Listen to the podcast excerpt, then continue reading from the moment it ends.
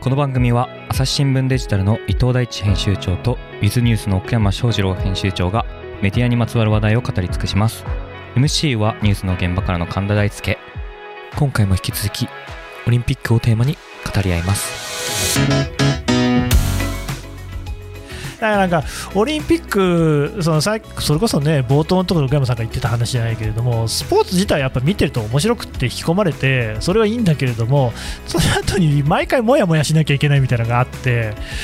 なんか不幸だなっていうふうにねどうしても思っちゃったんですけどね、ま、今奥山さん言ったみたいにその競技によって五輪の地位がいろいろ違うんですよね。全然サッカーとか、サッカーとかなんかは、ね、ワールドカップとかチャンピオンズリーグみたいなのが上でそこに制限かけるために年齢制限があったりしてとか、野球もね大谷さん来ないもんね。そうなんですよね。本当のの一級の一級レベルの選手たちが争う大会なのかどうかみたいなのっていうのは、結構その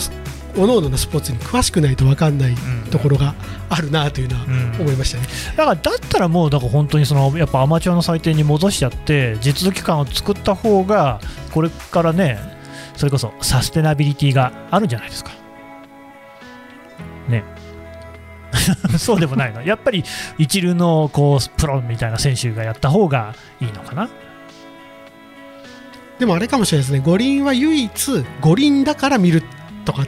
ていうのがあるかもしれないですね。それはある。普通のプロスポーツとかが来るのって競技を知りたいとかじゃないわけじゃないですか、うんうん。うん、え知ってるえー、テレビで見たあの選手を見たいとか、っていうのが大体最初のきっかけなわけですよ、うん、多くの場合は。そうです、ね、そこからだんだん競技の面白さにはまるみたいなのがであるわけで。オリンピックじゃないと見ない競技いっぱいありますからね。ねだってほとんどの競技って4年に一度オリンピックの時にしか見ないじゃないですか。まあだからそれこそね花形の体操とかだってそうですよね、うん、うん、柔道もそうかもしれないな。うん、確かに。だけど、そこでも出ない競技もありますからね、ボートそうだけどね、あと、だから、知らないけど、十種競技みたいなのまだやってるんですか？ああいうのとかやんないでしょ、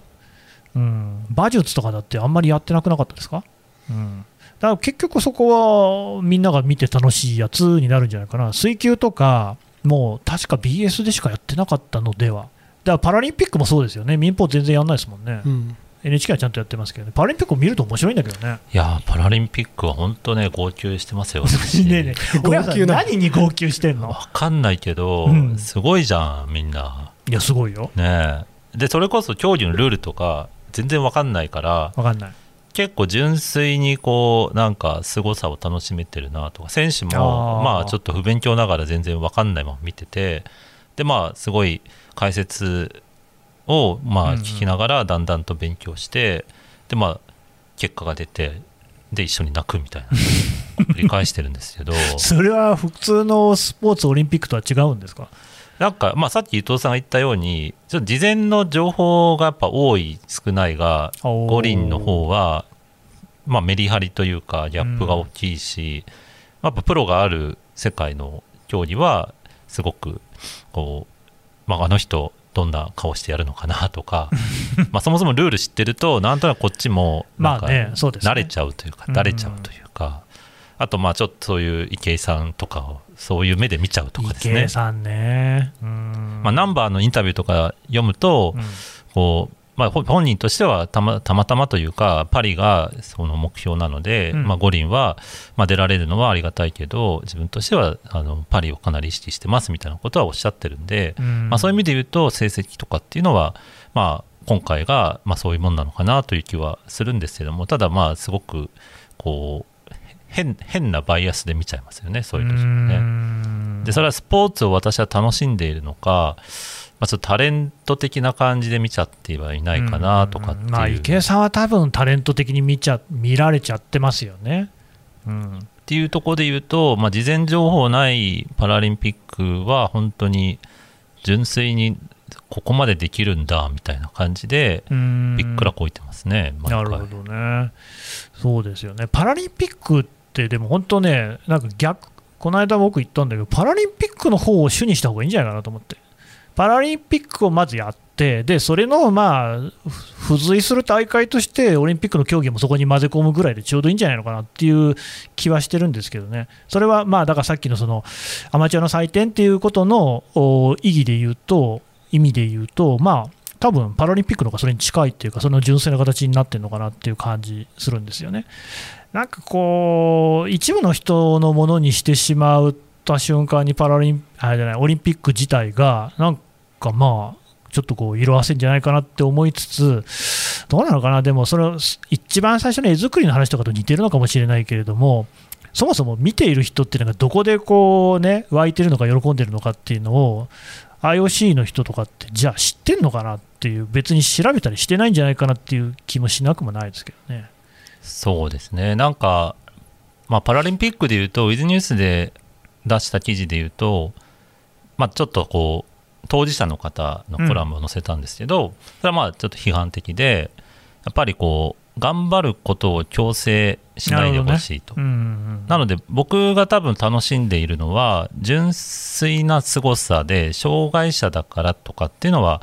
あんまり考えずに見ているんですよね、うん、でここが障害者なのにとか思った瞬間にちょっと怖い世界が待ってる気がして障害者は健常者と同じことをしなきゃいけないのかって言われると、うんそれってじゃあなんか我々にも突きつけられる問いで、うん、私は泳げないですけども 泳げなかったら人間じゃないのかみたいな。泳げないんだ。泳げそうな顔してるけどね。いやいやもう北海道釧路市、うん、ねえ。釧路ってなんか海あってね。海入れない。入れないんだ。寒寒いから、ああまあ、泳げる人多いですよ、ね、北海道の人って砂浜にテント立ててるもんね。うん、そうなの。なんかそれでだから海には入らずにさ海水浴っていう時にね。保健所がね禁止してるんですよ。ああなるほど。うん、という何の話だっけ？そうそう。いやそうね。頑張るのを強制するっていうふうになるとまあ。それはちょっと変な話になってでもスポーツってでもそもそも本来頑張るもんなんじゃないんですか？スポーツの文脈で限定してその頑張りをちゃんと楽しめばいいんでしょうけどなんかこう全体にそれを当てはめようとする圧が出ちゃうので、うん、これはあくまでスポーツの世界だから、別にそれはテトリスでもいいですよなんかぷよぷよでもいいですよ。ジグソーパズルでもいいですよっていうのが、ピラミッド ABC 理論ですよ。また出たね。うん。でもそこはやっぱりジグソーパズルとスポーツは違うんじゃないかな。いや、頑張った人が称えられるっていうところは、僕は別にあってもいいとは思いますけどね。まあ、インパクトが強すぎて、まあ、メディアも含めて盛り上げすぎるから、多分一方方向に流れやすいまあ怖さがあるってことです、ね、それはわかる、うん、伊藤さん、どうですか？そうですね、まあ、あの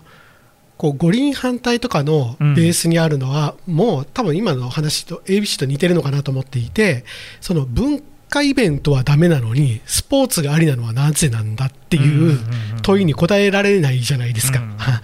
オリンピックは何でも優先ですと、うん、じゃあ音楽だとか別のそののやつは、えーまあ、例えば映画だとかも半分に減らされたりとか、いろいろまあ大変なみんな黙って見てるんだからいいんじゃないのかって思いますけどね。でそれそれはやっぱスポーツの方が偉いんですかっていうところはあるんじゃないかなって気がしますけどね、うん、ベースに。なるほどね。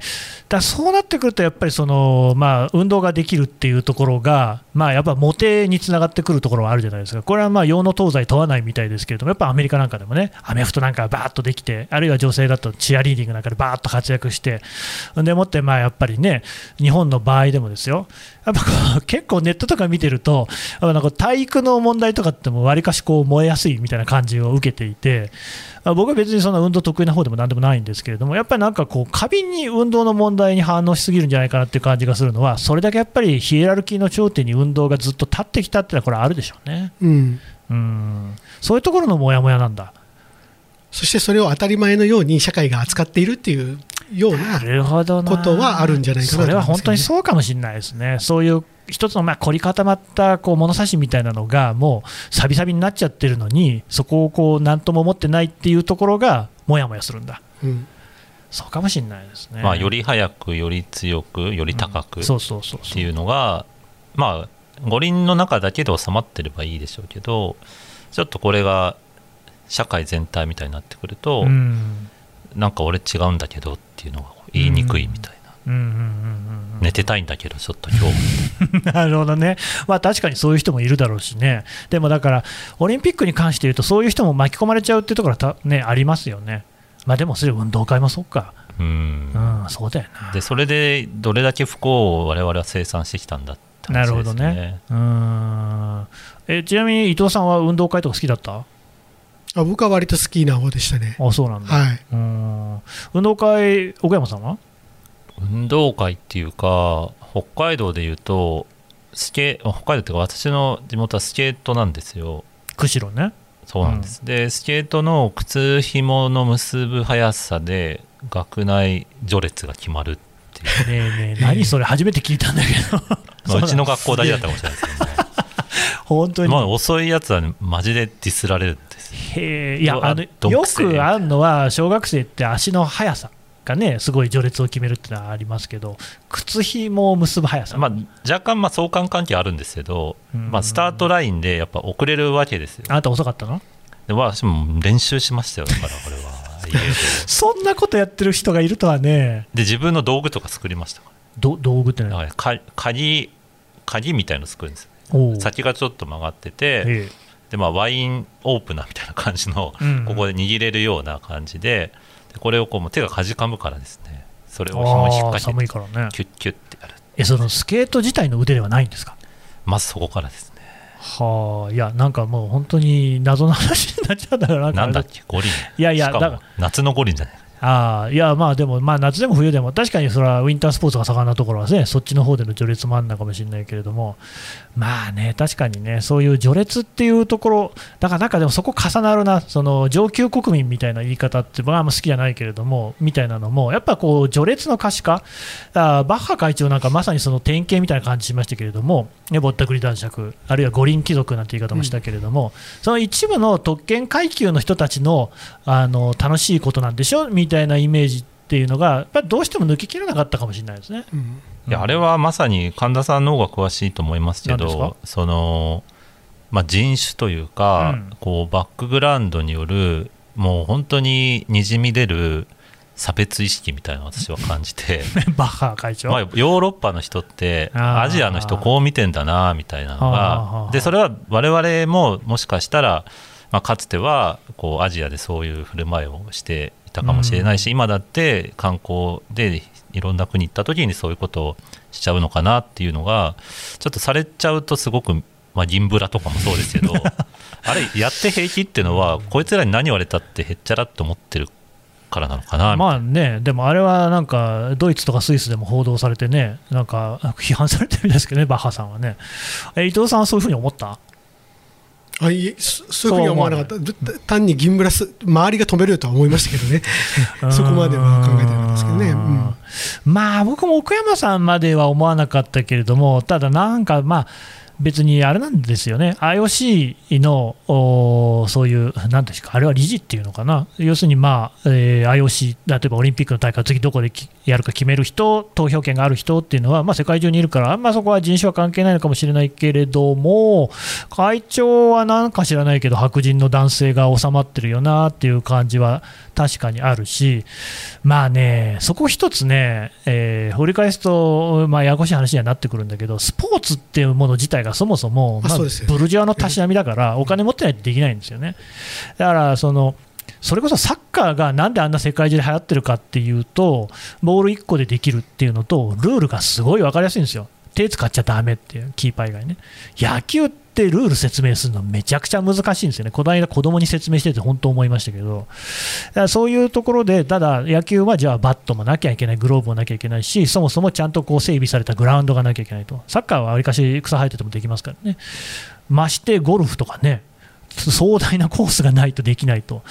でだから本当にこれ聞いた話ですけれども例えば東南アジアとかでオリンピックって全然 あのみんな知らないっていうんですよね、うん、あの自分の国の選手もそれは出てるんですよ、なんだけど、もちろん、もちろんというか、なんかそもそもそういうそのスポーツに対する関心っていうのは、まあ、サッカーとかやっぱどこ行っても人気なんだけど、あんまなくって、でメダルを取ってこないとかっていうところも多分そこ、なんかな鶏卵みたいな話ではありますけれども、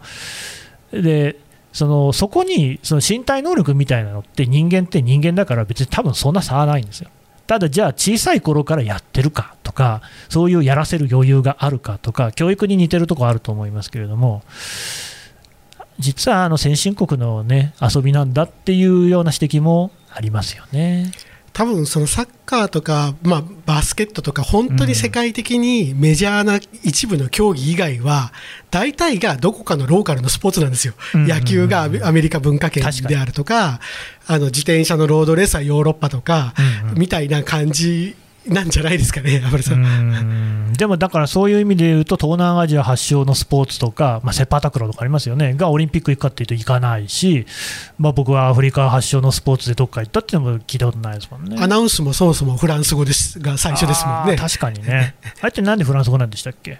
クーベルタン男爵とかなんか関係あるんですか？近代オリンピックが最初の時は国際語がフランス語だったからだったと思いますけど、どうだろう、うん、なんかだから、今回ね、あの開会式の時あのアイウェイを順で入ってきた時にね、えー、となんでロシアでしたっけ？が、なんかどこで順番が入ってきたのかよく分かんなかったら、実はフランス語で謎解きができたみたいなのありましたよね。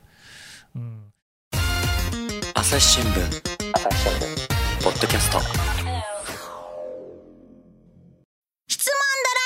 ドラえもん。我が家の朝は質問から始まるガリレオ・ガリレイが観測した惑星は？どこだろう？身の回りのことや広い世界のことまでいろんな質問が毎朝君のもとへ。土星だって。毎朝のワクワクが未来を開く。朝日新聞。い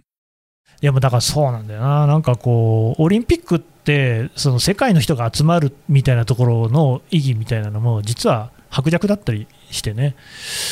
でさらに輪をかけて今回の場合だと、やっぱりどうしても国内のね、日本国内の政治利用っていう影が、僕は否めないと思う。あのね、安倍晋三さんね、あの安倍政治を許さないみたいなことを僕は言うつもりは別にないんだけれども、まあ、ぜぜひひで見てるんですよ、安倍さんはいいとこもあったと思いますよ、あの日韓条約みたいなの結んでね、パク・クネさんと一緒にこう並んで立ったりとかね、まかりなりにもオバマさんは、オバマさんの意思で来たんだけど、広島来たし、あの人はね、安倍さんは真珠湾行ったしね、まあ、外交とか結構見るべきとこ多いと思うんですけども、ただ、まあ、あの読売新聞によるとですよ森喜朗さんがインタビューを受けていてそれで、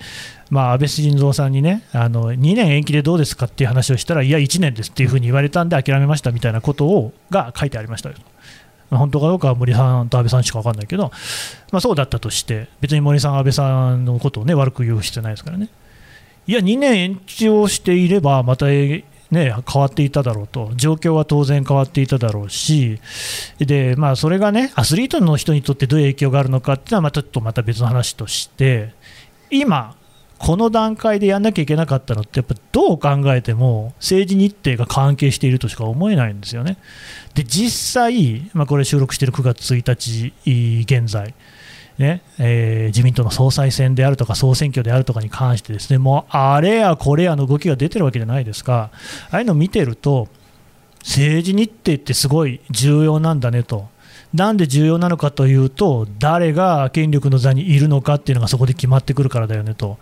オリンピックに関しても当然そこを考えているから、この時期、1年の延長っていうことになったんじゃないですかと、だって他の報道だと、例えばフランスと、ね、共催にしようじゃないかみたいな話が持ち上がっているところもあったんだなんていう話もあるし、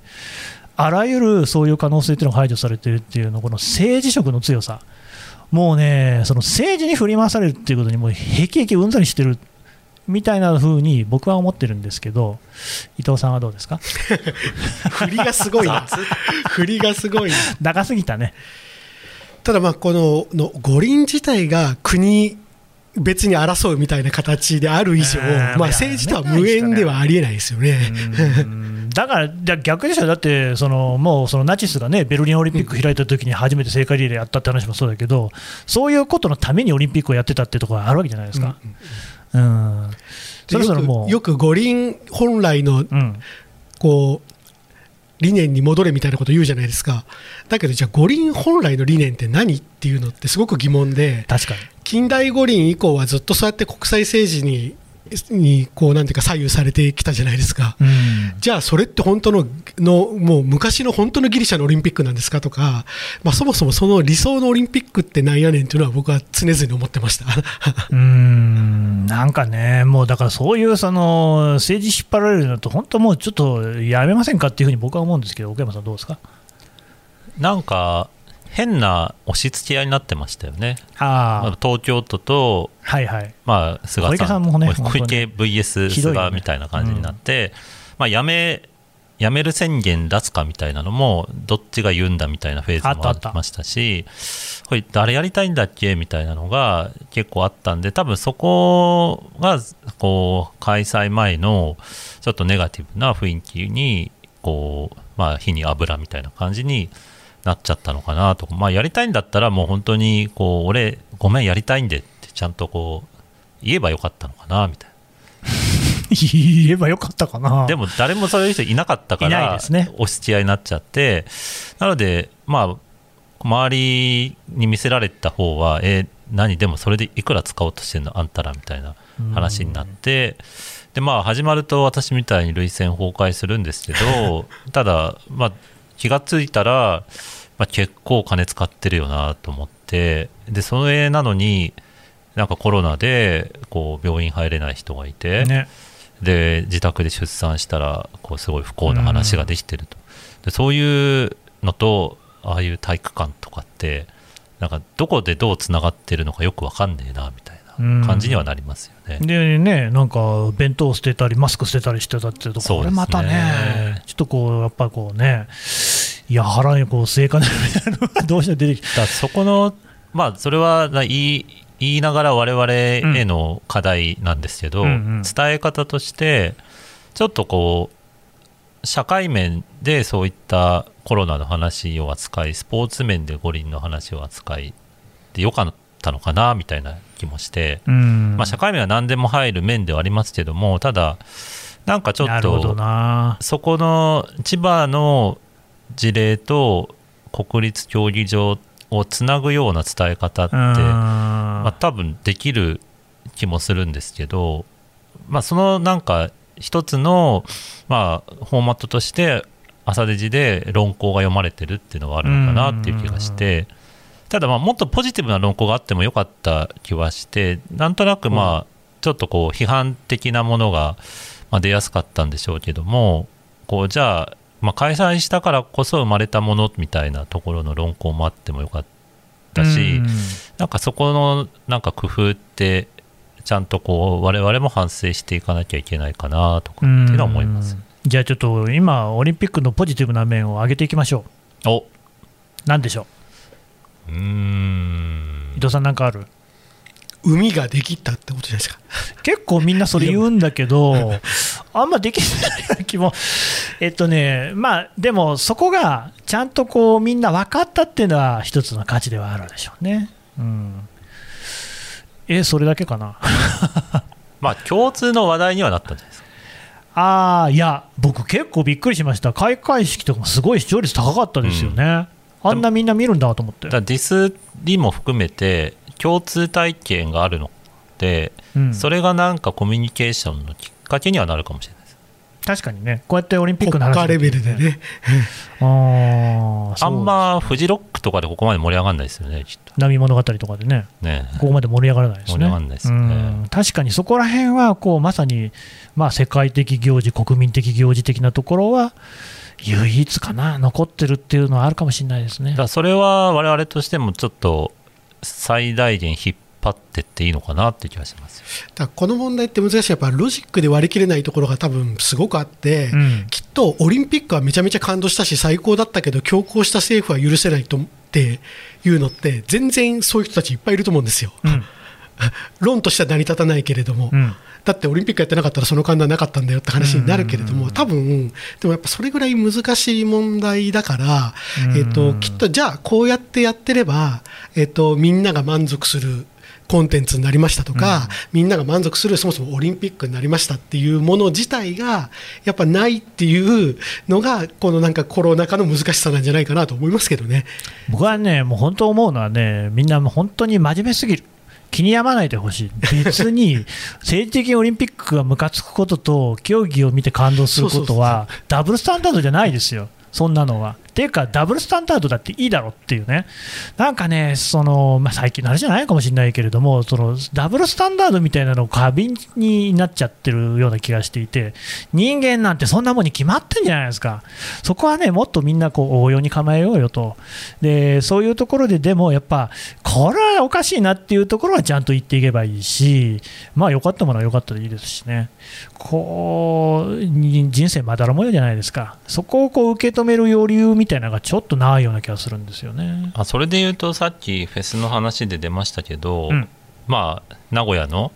こう、うん、クラブイベント、うん、で大村知事の会見の伝え方で、うんうん、ちょっと私、名古屋版見てないので、そっちにはフォローしてるかもしれないですけども、東京版には載ってなかったのがハフィンハーフポストに載ってたんですけど、まあ、知事がそれでも、まあ、中止すべきではないとそうそう言ったらしいですね。言ったと。うん、まあ、守るべきも守るんだったらそれはやっぱり芸術文化は大事なのでっていうそこの部分はなんかうちとしてももっとフォーカスしてもいいのかなみたいな気がして、うん、でだんだんとまあちょっと、まあ、さっきの千葉の事例とかもあるとちょっとそこの危機感も出てきちゃうんですけれども一方でじゃあどんなに気をつけたってデルタ株かかるときはかかるよねみたいな。状況になっていて。そこは分けたいですね。っていうか、だから別にオリンピックでコロナが広がったかっていうのは分からないであって、はいでもいいえでもないし、オリンピックあろうとなかろうとデルタ株は広がっていたっていう可能性もあるだろうし、は分かんないですからね。うん、だそこは尾身さんの言ってることはすごく説得力あるんですけども、うん、政治家側のこうカウンターパートとしての存在感が薄すぎるので、ね、ちょっと尾身さんの発言が正しすぎて ちょっと痛快でしたけどね、まあ、激起こしててね、あれ。もうバッハって呼び捨てしましたからね。いやでもやっぱああいうのいいな、まあ、僕が政治家に求めてるのは、あの尾身さんの熱ですよ。あれをちゃんと政治家が受け止めて、別に反論だってしていいわけで、あれ、あのまんま行ったら、だってもう家から出られなくなるわけで、われわれは。そうですねででも、尾身さんは専門家の立場で、こうちゃんとそういった、まあ、シミュレーションを述べているだけであって、うん、じゃあ、他の視点で経済、文化、芸術の視点から言うと、こういう揺り戻しもあるから、まあ、間取ってこのぐらいでいこうぜっていうのは政治家の役割なんだけど、まあ、政治家言われっぱで、ちょっともう、でも尾身さんをもう多分外せないから、尾身さん外したらそっちの方がハレーション大きいので、そうですね。っていうと、ちょっとあれはなんかもっと頑張ってもらいたいな、政治家さんと思います、ね、あなるほどね、伊藤さんはその辺なんかありますか、意見は。こうまああの専門家のとの距離感みたいなのを結構その都合よく使ってるのがすごくやっぱ気になりますよね。そのある時はいやいや専門家がこう言ってるから政府はこうしたんですって盾に使うような形になっててで逆にいやいや五輪やめた方がいいですよとか自分たちと意見と分かれた時にはいやいやそれはただの一研究だからみたいな形で突き放すわけじゃないですか、うんうん、この距離感ををこう自在に都合のいいようによく扱ってるのはちょっといかがなものかなというのはすごく思いましたね、いやだからそうもうずっと都合いいんだよなっていう感じが見えすぎちゃっててすごい嫌ですね。だからまあ菅さんに関して言うと本当にね最初の学術会議でしたっけ？の頃からもう一貫してずっとそんな感じだよなっていうのがあって GoTo の時とかもそうでしたけどね、いやー、ちょっと僕はうんざりしてますね。うんさあそういうことでね、もうそろそろ この辺に しておきましょうかね、あのなんかもう言い残したことはないですか、オリンピックで。めっちゃ泣いてます。泣いてる。うん、いや、そうなんだよね、そこに罪はない。なんかね、いや、うん、政治と切り離してオリンピックは存在しえないのかな。VS かね、まあ、あれだけの規模の大会だとどうしても政治は出てきちゃうよな。いやでもまあ水泳するだけだったらもっとなんか地味にやってもいいんじゃないですか、うん、水泳？選手の姿見るだけだったら、うん、なんかもっとコスパよくでしそうな気もしますよね。まあでも世界水泳とかそうね毎回ちゃんと盛り上がってるし、まあスポーツはそういうのはねそれぞれの大会あるじゃないですか。そうやって考えると僕がやってたボートみたいなそういうマイナースポーツのね救済っていう面が本当にあってやっぱあそこの収益がそういうところに回っていくだけどそれも